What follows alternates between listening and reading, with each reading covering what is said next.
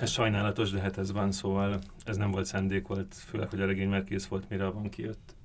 Tehát igazából a van olyan, mint az odakint sötétebb, ez a... Ez odakint sötétebb buncsi verziója pontosan.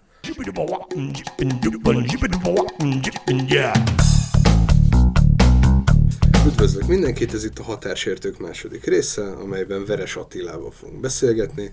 Attila egy fiatal és nagyon tehetséges horroríró, és emellett forgatókönyveket is ír, és a podcast műsorvezető társammal Jankovics Márton újságíróval fogunk vele beszélgetni. Ezt azért fontos külön kiemelni. Szia Marci!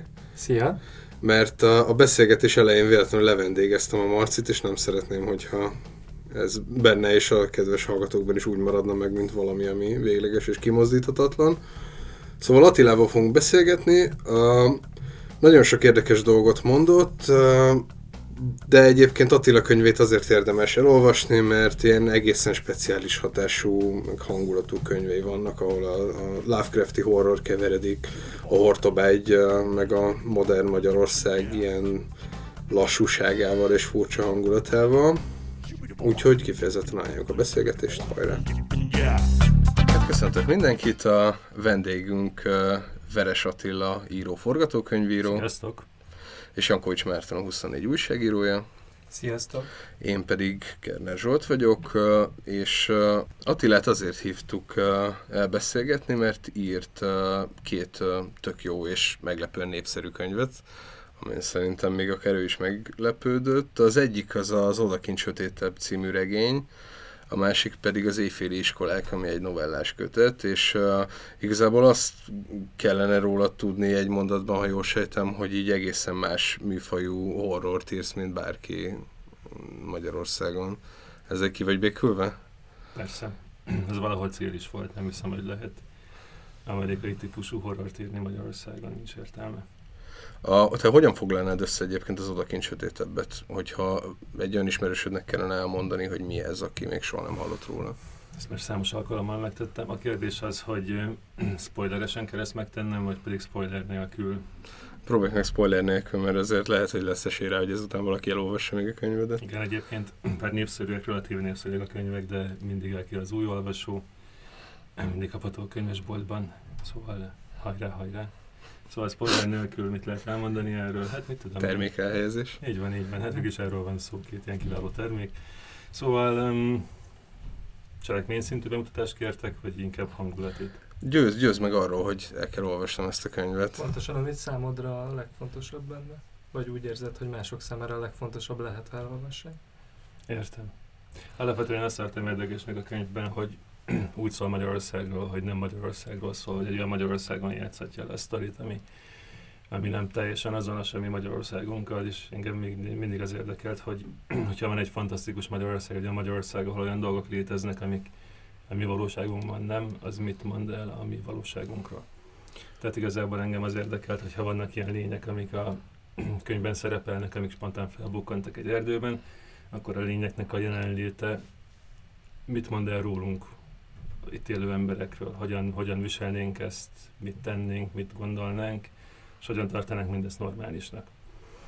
És igazából ezt próbáltam megcsinálni a regényben, hogy ez, a, ez működjön. Hogy egyrészt az olvasó elhiggye, hogy ez a dolog, hogy ilyen csápos lények, ezek, ezek itt vannak ebben az erdőben. Tehát ne úgy higgye hogy úristen kimegy, ezek az, erd, kimegy az erdőbe, és ott egy csomó polipszörny, hanem hogy a regény világában higgye hogy ez lehetséges. Másrészt pedig, hogy olyan legyen, mint egy ilyen furcsa tükör, így bele lehet nézni, és akkor meglátod magad, hogy mit gondolnál erről, mit, mit, mit gondolnának a szüleid erről, mit gondolnál a Tordján József erről. Pont ezt akartam mondani, hogy ez a megértéshez vezető út az a legkönnyebben Tordján József idézeteken keresztül vezet, amiket tele vannak. gondoltam mindig úgy, hogy jól lehet így írni az ő hangján. Ez ugye a legtöbb dolog, amit beidéztem, a tankcsapda meg ilyesmik, azok mind olyan dolgok, amik nagyon tipikus fordulatokkal élnek, nagyon tipikus szófordulatokkal élnek, és hogy ez könnyű volt arra használni, hogy, hogy a regény valóságát mélyítsem. A Marcival, amikor arról beszélgettünk, hogy hogyan kezdjük el ezt a beszélgetést, akkor a, fölmerült az, hogy így választás elé állítunk, és megkérdezzük tőled, hogy, hogy mi volt a legijesztőbb dolog, vagy, vagy lény valaha a könyvben, amit, amiről olvastál. Tudsz erre példát mondani? Nekem kapásból kettő is van egyébként ugyanabból a könyvből, majd elmondom utána legijesztőbb dolog, mint hogy lény, mint ilyen ellenség, vagy valami hasonló. Igen, vagy, vagy esemény, vagy történés, amit te nem tudtál aludni. Hát ilyen nincs annyira sok. De hogyha muszáj itt így válogatni, akkor például most olvastam a Thomas Tessier nevű szerzőnek a Finishing Touches című regényét, amit a 80-as években írt, és abban van egy igazán disturbing fordulat a regény közepén.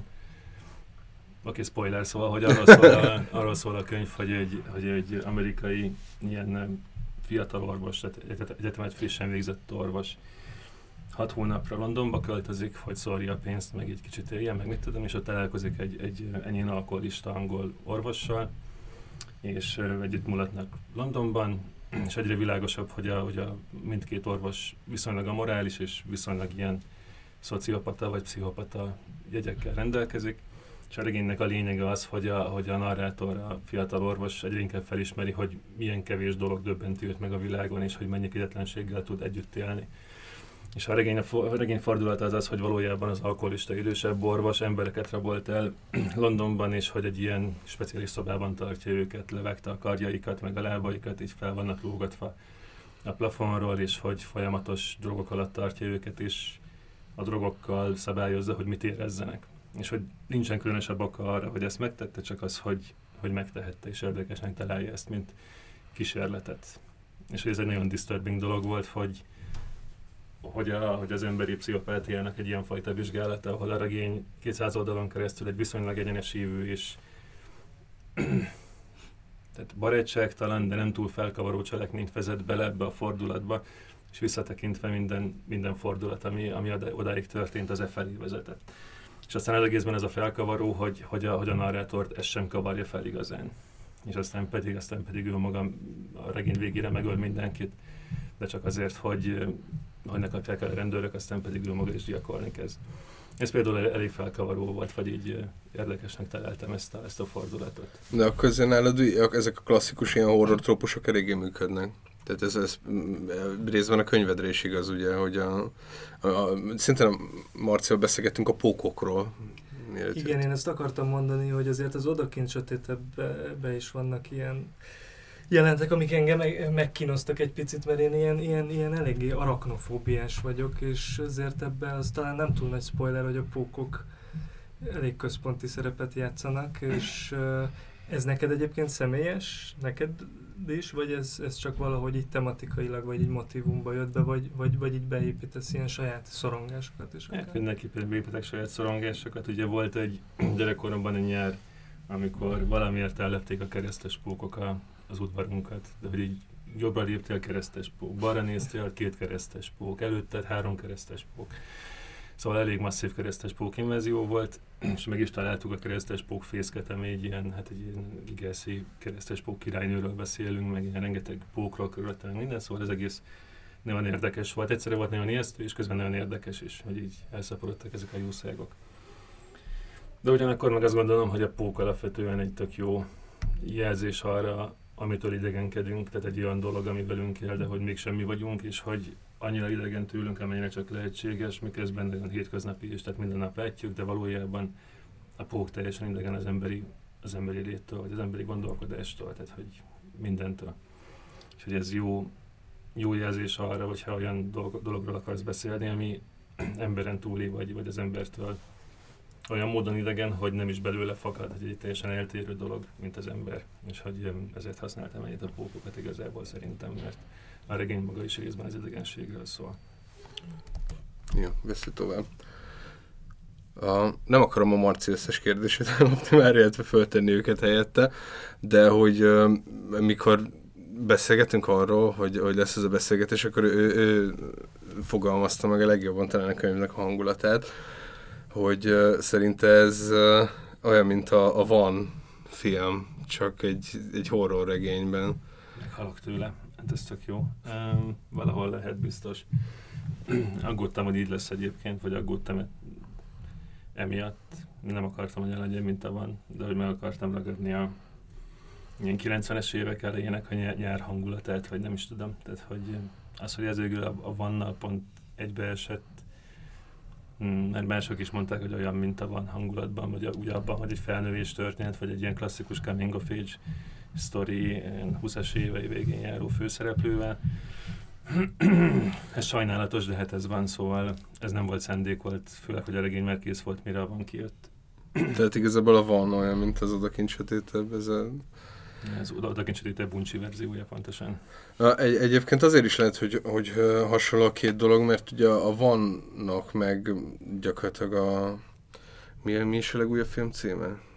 Rossz, rossz versek. A rossz versek, na. Hogy a rossz versek főszereplője is egy, úgy, egy elszenvedő karakter alapvetően. Tehát igen, mint, igen, ez engem, mert hogy ugye én pont arról akartam regényt írni, hogy van valaki, aki teljesen passzív és, és nem csinál semmit az életével, tehát ebből a szempontból hasonló van szereplőjéhez, vagy általában a, az egyetemi évek végéhez érő céltalan, ilyen kaponyítási pánikban szenvedő egyetemistákéhoz, és aztán az volt a célom, hogy elindul egy ilyen teljesen nulláról, szar kell lapátolnia valahol a vidéken, és hogy az életben nincsen semmi kilátása arra, hogy valaha is bármi is a siker, hogy bármilyen sikert végül is elérjen, és hogy a végén pedig szó szerint Istenné válik. És hogy ezt az ívet akartam megcsinálni. Ez ugye az volt szükséges, hogy a szereplő az elején passzív legyen, és szenvedő, és hogy jaj, eljött a csajom, és jaj, minden fos, és aztán pedig a végén ő legyen kontrollban, hogy a végén a saját belső élete felett is hatalmat szerezzen, igazából erről szól a könyv, erről a felnövésnek, arról a mozzanatáról, amikor az ember megtanulja uralni a, nem csak az életét, hanem a, a saját belső életét is. És hogy a végén így lesz aktív a szereplő, a végén a, a, azzal kell tisztába jönnie, hogy, hogy innentől minden csak rajta múlik, és hogy mindent meg kell tennie. Tehát, hogy annyiban nem hiszem, hogy azonos az én sztorim a vannal, hogy a vanban a szereplő végig passzív maradt, tehát hogy a végén csak elmúlik. Igen, és a rossz versek meg sincsen ilyen, tehát nincs uh, csúcsa az egész történetnek. Én, én, én azt akartam, hogy nálam legyen, tehát hogy az enyém pont arról szól, hogy, hogy aktívnak kell lennie a szereplőnek a végére, hogy, hogy meg kell ragadni az irányítást az élete felett. És ezért nem tartom szerencsésnek a, a, a van meg az én cuccomnak az összehasonlítását, nem azért, mert valamilyen parázsló gyűlölet él bennem a vannal kapcsolatban, nem erről van szó, csak arról, hogy, hogy én, hogy én más felé vittem el a sztorit, és számomra nem arról szól a sztori, hogy ebben az állapotban, állapotban vegyengünk, meg hogy ebben az állapotban dagonyázunk, hanem arról, hogy ebből az állapotból hogyan tudunk majd a regény végére kijutni, és egy ilyen nagy tétemeléssel máshova vinni a sztorinak a lényegét. Ez azért tök jó, mert nekem a vannal, meg a rossz kapcsolatban az alapvető élményem az, hogy így azon gondolkozom, hogy mennyire jó filmeket tudna ez az ember csinálni, hogyha valami történne is bennük. Igen, elképesztően jó vizuális ötletek vannak bennük, meg jó a humora, nagyon jól kezeli a színészeket a srác, tehát hogy szerintem abszolút kiemelkedő az, amit, az, amit csinál, a, a betyengés része az, ami engem is kevésbé izgat, és éppen ezért érzem magam rosszul, hogy végül is én is elég sokat vetyengtettem a szereplőmet ebben a regényben, de szükségesnek éreztem ezt megtenni. A, nem nagyon eltávol tőlünk a lopás ebben a podcastban, és az van, hogy hogy kettő szegmest is elloptunk nálunk sokkal sikeresebb podcastokból. uh, és most következik az egyik, amit a Tyler Covennek a Conversations with Tyler című podcastjából loptunk el, és ez arról szól, hogy mondunk neked egy fogalmat vagy egy művet, és neked pedig meg kell mondanod, hogy az szerinted alul vagy felül van-e értékelve. E, ettől én borzasztóan félek. Főleg, főleg hogy számomra, számomra a felül és az alulértékeltségnek nincsen, nincsen jelentése. Én, én, én nem, nem értem ezeket a kifejezéseket, de próbáljuk meg. Jó, tökéletes alany leszel erre. az első, az... Ez olyan, mint amikor valaki azt mondja, hogy ó, Hitchcock olyan felülértékelt, és hogy a faszról beszélsz, mert hogy mihez képest? Igen, igen, igen, igen, tehát hogy... Hát nem, de létezik a fejedben egy ilyen általános koncepció, hogy mennyire van értékelt. felülértékelt, mihez az űrhidegéhez képest, vagy mihez, tehát ez ilyen, mi, miről beszél, oh, de oké, próbáljuk meg, csináljuk. Tehát most tulajdonképpen a levegőhöz értékelted gyakorlatilag Hitchcockot. Ne, ne, hát végül is, hát, tehát, hogy, hogyha, hogyha filmet csinálsz, vagy sztorit mesélsz, akkor, akkor technikailag igen, tehát nélküle nem tudsz csinálni semmit, mert nem lenne meg a kifejezés módod arra, hogy bármit elbeszélj. Na, ez automatikusan megy már ez a játék. Uh, és az első az egy Hitchcocknál egy fokkal kevésbé ismert ember, de mondjuk nálunk ez pont nem igaz, rejtőjenő. Szerintem ő helyén értékelt, ilyen van, tehát hogy mindenki tudja ki. Persze, van ez az opció. Tök jó, tehát hogy mindenki olvassa, egy, egy kulturális alapkő, még mindig biztosak a szövegei. Szereted rejtőt egyébként?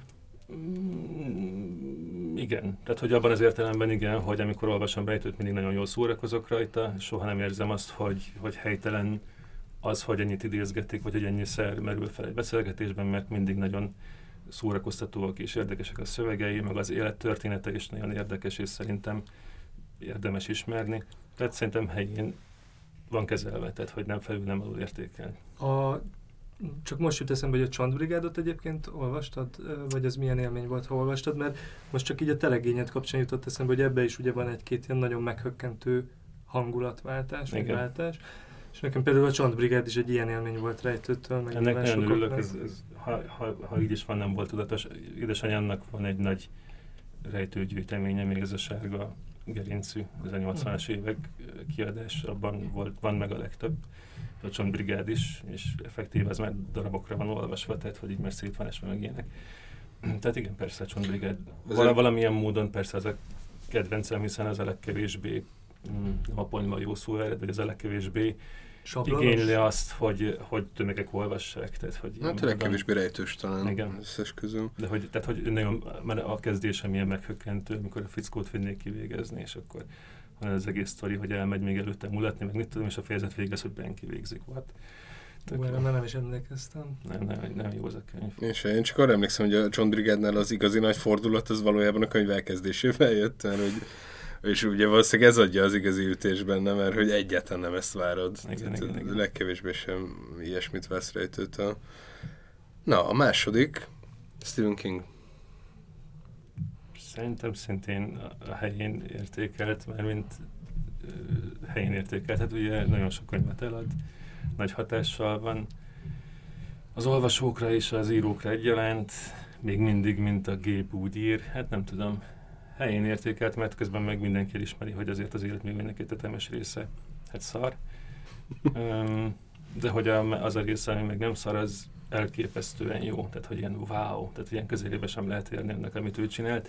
Szóval az, hogy ugye van többfajta író, van aki, van, aki egy-egy könyvet megszül ilyen évek alatt, és akkor annak kell mesterműnek lennie, van, aki pedig egyfajtában ír, és, és mindig keresi azt, hogy, hogy mi lesz, hogy merre induljon el mi az irány, ami felé, ami felé írni akar. Igazából és a Kinget ilyennek érzem, hogy, hogy elkezdett valamit, és aztán pedig mindig elkezdte keresni, hogy akkor most, most mi lesz az irány. És ahhoz, hogy megtalálj az irány, több könyvet kell írni, amik talán kevésbé sikerültek, de szükségesek ahhoz, hogy eljusson egy olyan könyvig, ami, ami megint érdekes lesz. És te melyikbe tartozol inkább szerinted? Hát az eddigi tempóm alapján azt mondanám, hogy az életben nem lesz kész a következő könyv, és akkor ez nagyon jó lesz, amikor elkészül, remélem. Hát szóval. Tehát akkor te nem ezt az iparos iskolát... Magyarországon nem nagyon lehet iparos iskolában gondolkodni. Nem, nem erre is mondjuk, vagy nem tudom, kik voltak ilyenek, akik... Hát igen, de ők ugye egy olyan, olyan közegbe jöttek, ahol, ahol nagy eladás számokat tudtak produkálni még az elején, és hogy az a lendület, hogy ők kik, azok, azok elviszik őket mostanáig. És meg biztosan vannak magyar szerzők, akik tudnak nagy üzemben írni, de akkor ez egy célzott közönség, egy célzott munkákról van szó. Mm, én meg ugye elsősorban nem regényíró, nem, nem abból élek, hogy regényeket írok, tehát ez egy ilyen, ilyen időköltséges hobbi marad.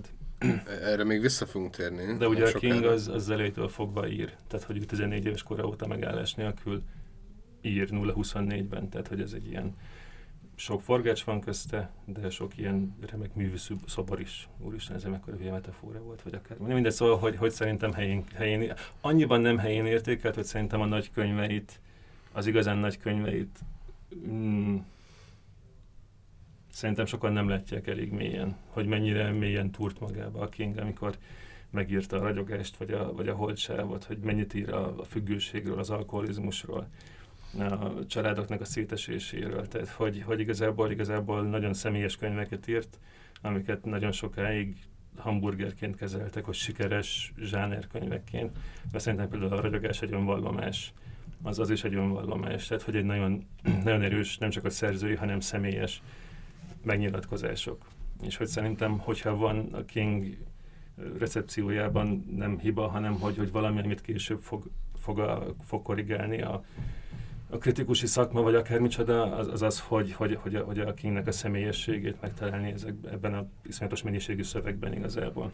Kingen keresztül szerintem az is jól megmutatkozik kicsit, vagy ahogy én így emlékszem a 90-es években, amikor így mondjuk elkezdtem olvasni valamennyire, és így láttam minden könyvtárban ezeket az ilyen kusztustalan kiadású, ilyen, de, de láthatóan rommá olvasott ö, salátak könyveket, akkor azt éreztem, hogy hát ez nem lehet valami valami Igen, nemes pontosan. dolog, mert Igen, hogy igen. ez eleve így néz ki. Aztán az Európa nem tudom mikor kezdte el kiadni ilyen sokkal igényesebb ö, kiadásba. Ott a 90-es években. Már a 90-es években. Már, hát igen, emlékszem a nagy revelációra, amikor a Nyíregyházi Józsefváros könyvtár, könyvtárában, egy fiók könyvtárában egyszer csak megtaláltam az azt, és nem is tudtam, hogy ezt kiadták, vagy bármi, hogy ez még pre-internet.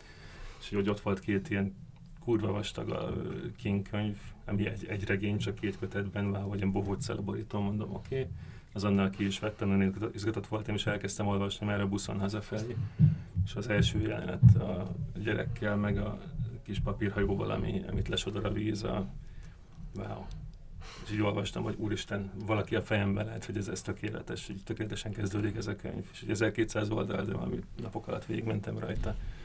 Imádtam ezt a könyvet, még mindig imádom. A harmadik, és egyben utolsó pedig a mágikus realizmus. Attól meg fogok őrülni a mágikus realizmustól. Felülértékelt, felül, hogyha ezt így lehet. Ja.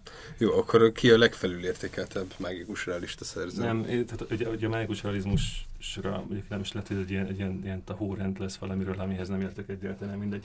Szóval, hogy, hogy alapvetően nem, nem, nem, nem szabad, hogy a szerzők felül értékeltek, tehát hogy én nagyon kedvelem a mágikus realista szerzőket, akik igazából weird fiction írnak csak Dél-Amerikában, és ettől ugye van a, van a nem tudom, kritikusi erőt, és azt mondják, hogy hú, ez, ez, ez mekkora szívás lenne, ha azt mondanánk rá, hogy ez, mit tudom én, fantasztikus irodalom.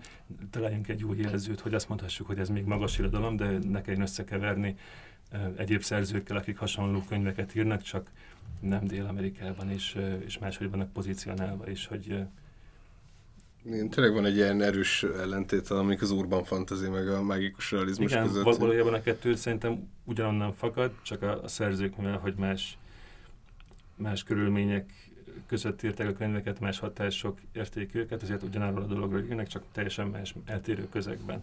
Hát meg azért elég, elég erős különbség van abban, hogy mennyire tud írni egy ilyen Rushdie, vagy egy Brandon Sanderson, vagy hasonló. Ja, de, de például amikor azt mondod, hogy mágikus realizmus valahol máshol, mint, mint Dél-Amerika, vagy dél-amerikai hatású mágikus realizmus, akkor mondjuk a Jonathan Carroll egy, egy kiváló mágikus realista szerző lehetne, hogyha nem lett volna az elejétől fogva ö, fantasyként pozícionálva. De valójában az ő könyvei nagyon gyakran metafikciós, hát ilyen elemelt, valóságtól elemelt történetek, nem teljesen fantazik, nem is urban fantasy, tehát nem is ilyen Neil Gaiman-es valamik, hanem ilyen a saját dolga, és igazából nagyon sok módon kötődik a, a, az úgynevezett mágikus realista hagyományhoz. És igazából, hogyha nem olyan kiadók adják ki őt, akik kiadták, és nem, nem úgy vannak kommunikálva a könyvei, ahogy, ahogy végig is kommunikálva voltak, akkor nagyon könnyen egyébként össze lehetne őt mosni dél-amerikai szerzőkkel. És ha már így a címkéknek a, a szerepénél tartunk, meg ugye King kapcsán is beszéltük ezt, de úgy általában is, hogy Magyarországon ez a szép irodalom és kontra zsáner irodalom dolog ennek ilyen elég nagy, demar- vagy elég egyértelmű demarkációs vonal volt így a Van. kettő között, és ezt, ezt hogy látod, hogy ez mennyire halványult el, vagy mennyire ment át az utóbbi években az, hogy, hogy, hogy, hogy ez, ez egyáltalán nem valami két teljesen különböző történet. Nagyon fontos tudni, hogy, hogy fogalmam sincs, tehát hogy én nem vagyok az irodalmi életnek ilyen módon része, tehát nem tudom, hogy, hogy ez a vonal hogyan van, nem tudom, hogy kit kéne. Szóval nem, nem tudok az egészről semmit. Szerintem ez a vonal létezik, mondom, olyan erős, mint, mint mindig is volt. Hogy ez most jó-e vagy nem, igazából szerintem valahol tök mindegy. Tehát ez egy olyan dolog, ami, ami mindig is létezett, és mindig is valószínűleg létezni fog.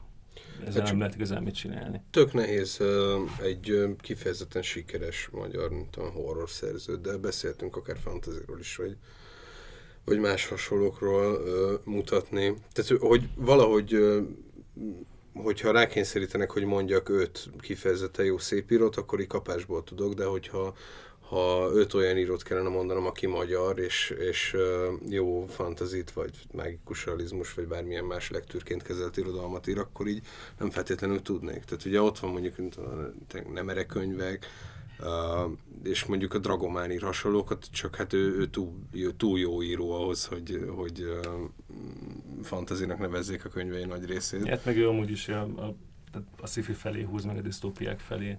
de egyébként nagyon jól csinál ezt, amit csinál. Tehát, hogy, és ez nagyon fontos a Dragomán, ezekben a rövid, rövid történetekben, amiket összeírt az új könyvébe is, meg amit azóta is ír a mire Quibitre vagy mire, hogy simán lemossa a magyar zsáner szerzőket. Tehát, hogy, hogy nem csak, hogy jól ír, hanem, hogy iszonyatosan jó koncepteket, iszonyatosan pontosan megfogalmazva.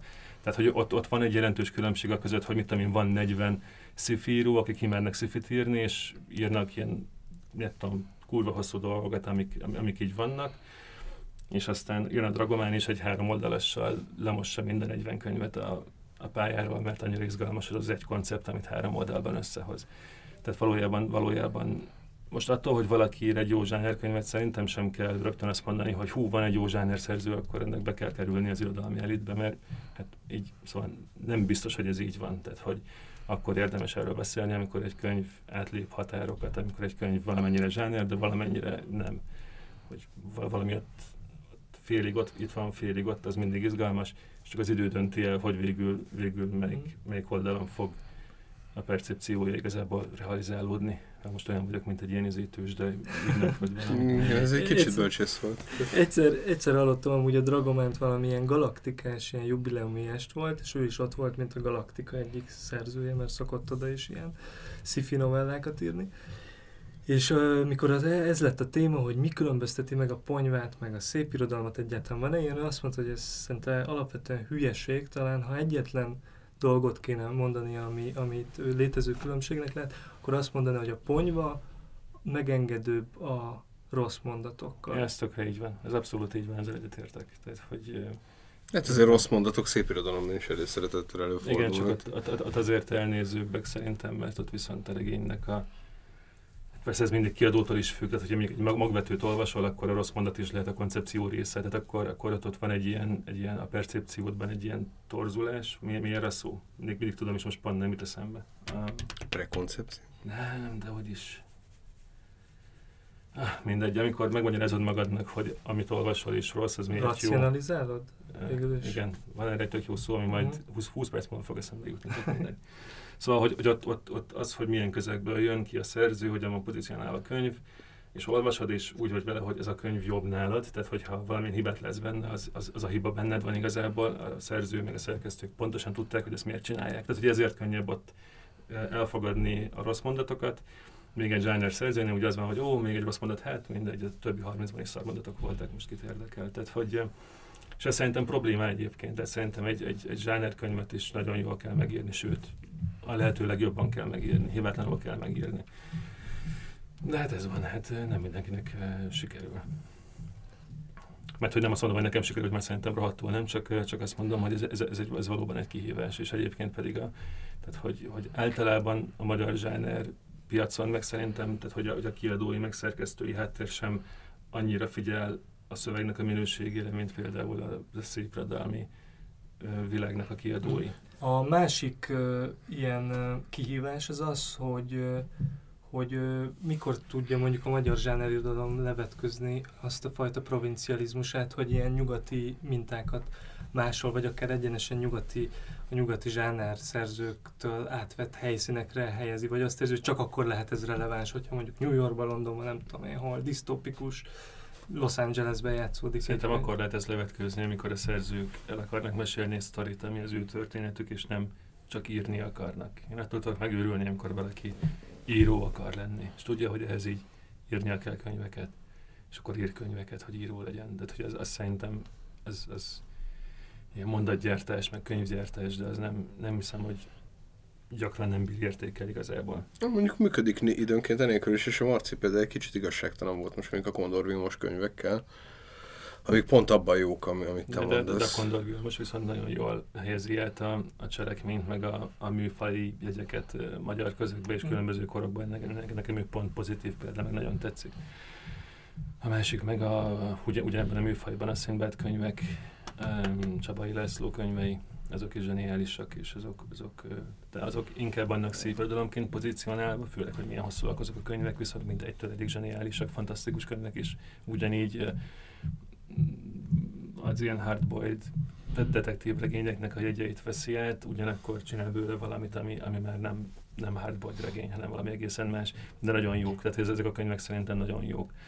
És ugyanígy zsánerben, engem főleg a fantasztikus zsánerben idegesít az, amikor, amikor átvesznek, vagy bármilyen fantasztikus zsánerben idegesít az, amikor átvesznek már ilyen előre gyártott létező helyszíneket, meg fordulatokat, mert hogy a, hogy a fantasztikum pont arról kéne, hogy szóljon, hogy bármit lehet benne csinálni, abszolút bármit.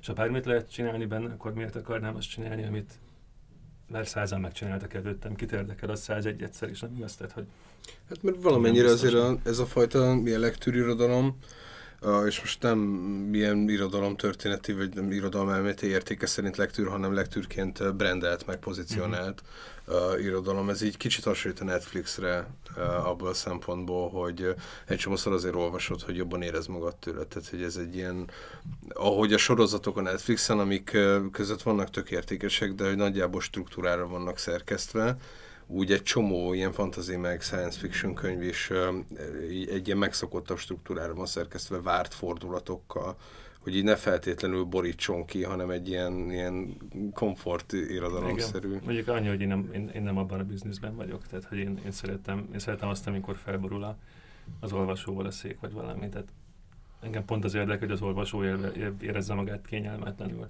legyen olyan pozícióban, ahol kérdéseket fel kell, kell feltennie magáról, vagy a világról, ami körül veszi. Különben nincs értelme írni, hogyha nem zökkentett ki az olvasót. Szerintem.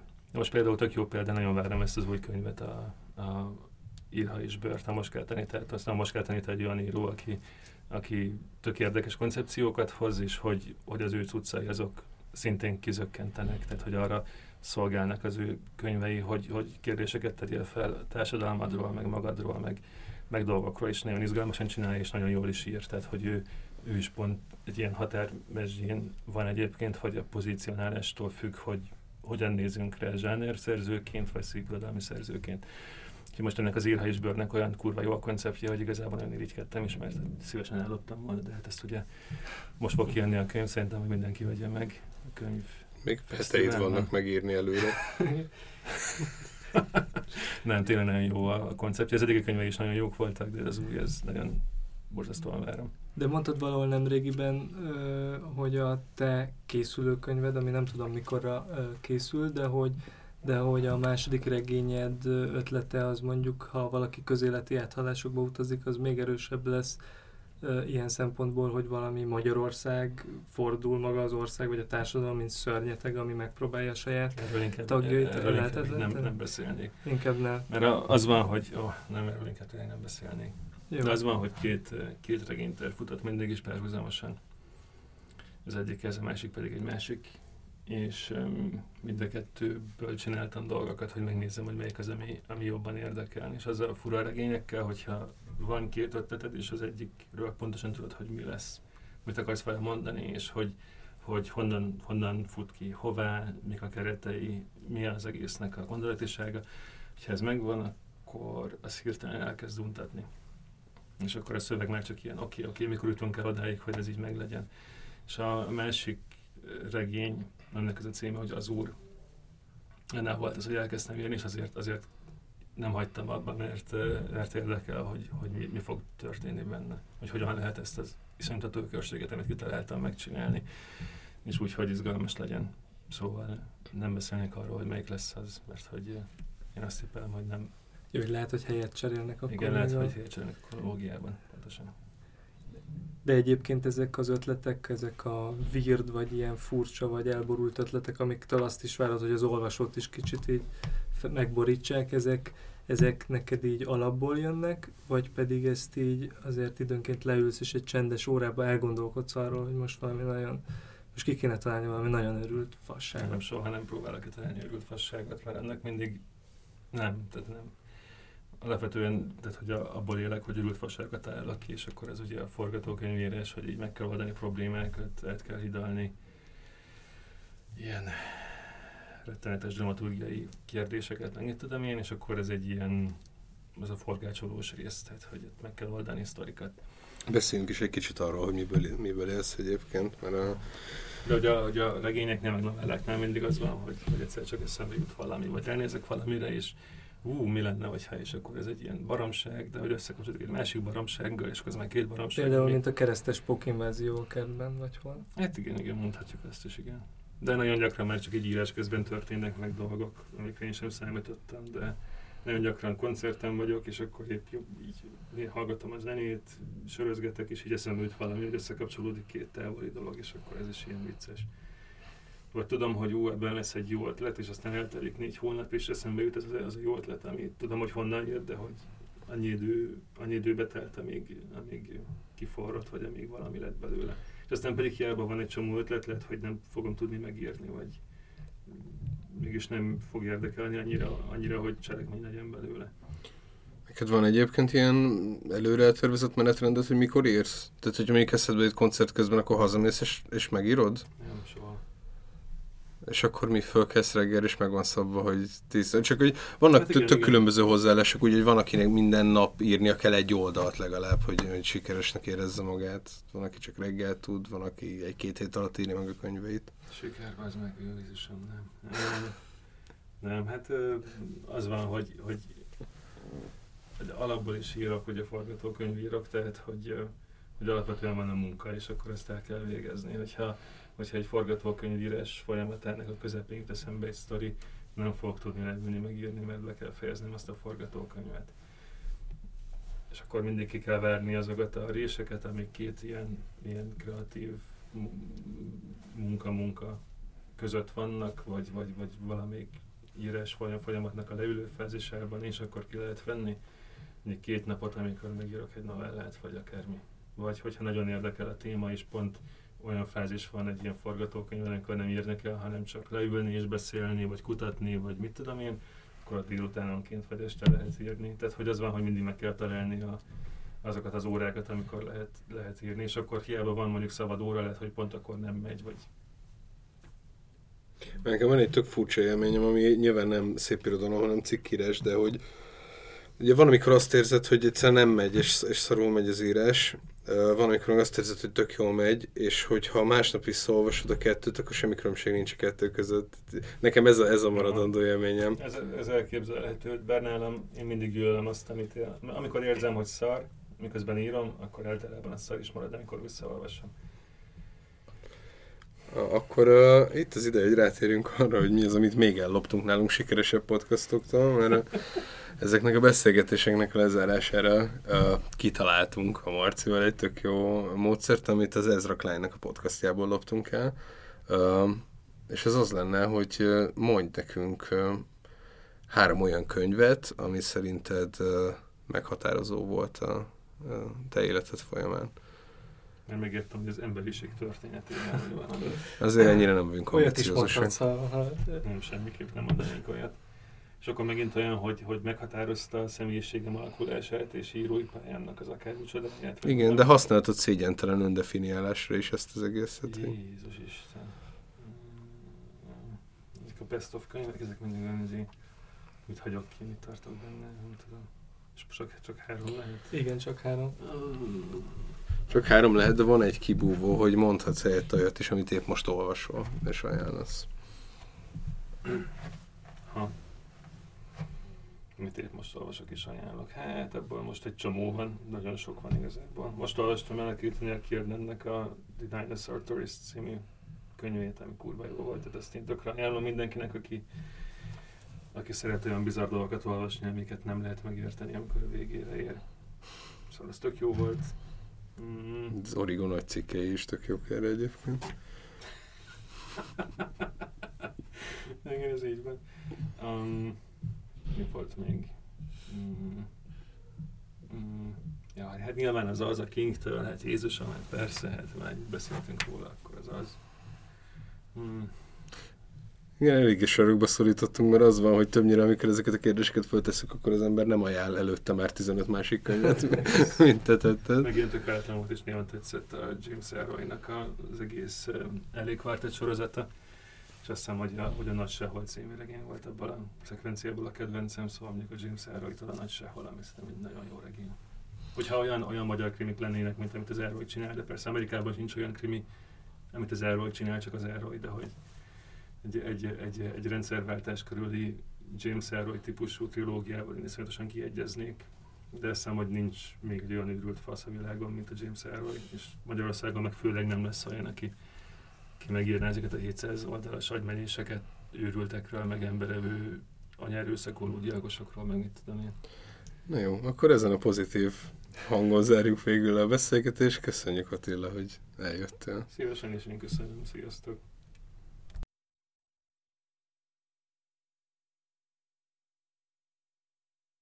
Ez volt a Határsértők második része, nagyon köszönjük, hogy velünk tartottatok. A podcast további részei és az összes többi 24-es podcast is elérhető a Spotify-on, a iTunes-ban, és általában mindenhol, ahol az emberek podcastokat szoktak hallgatni, de elsősorban a 24 pontot ajánljuk. Sziasztok! Sziasztok! Bim bam! Beleszóltam, bocs. Mondj még egy bim bam. Tök jó.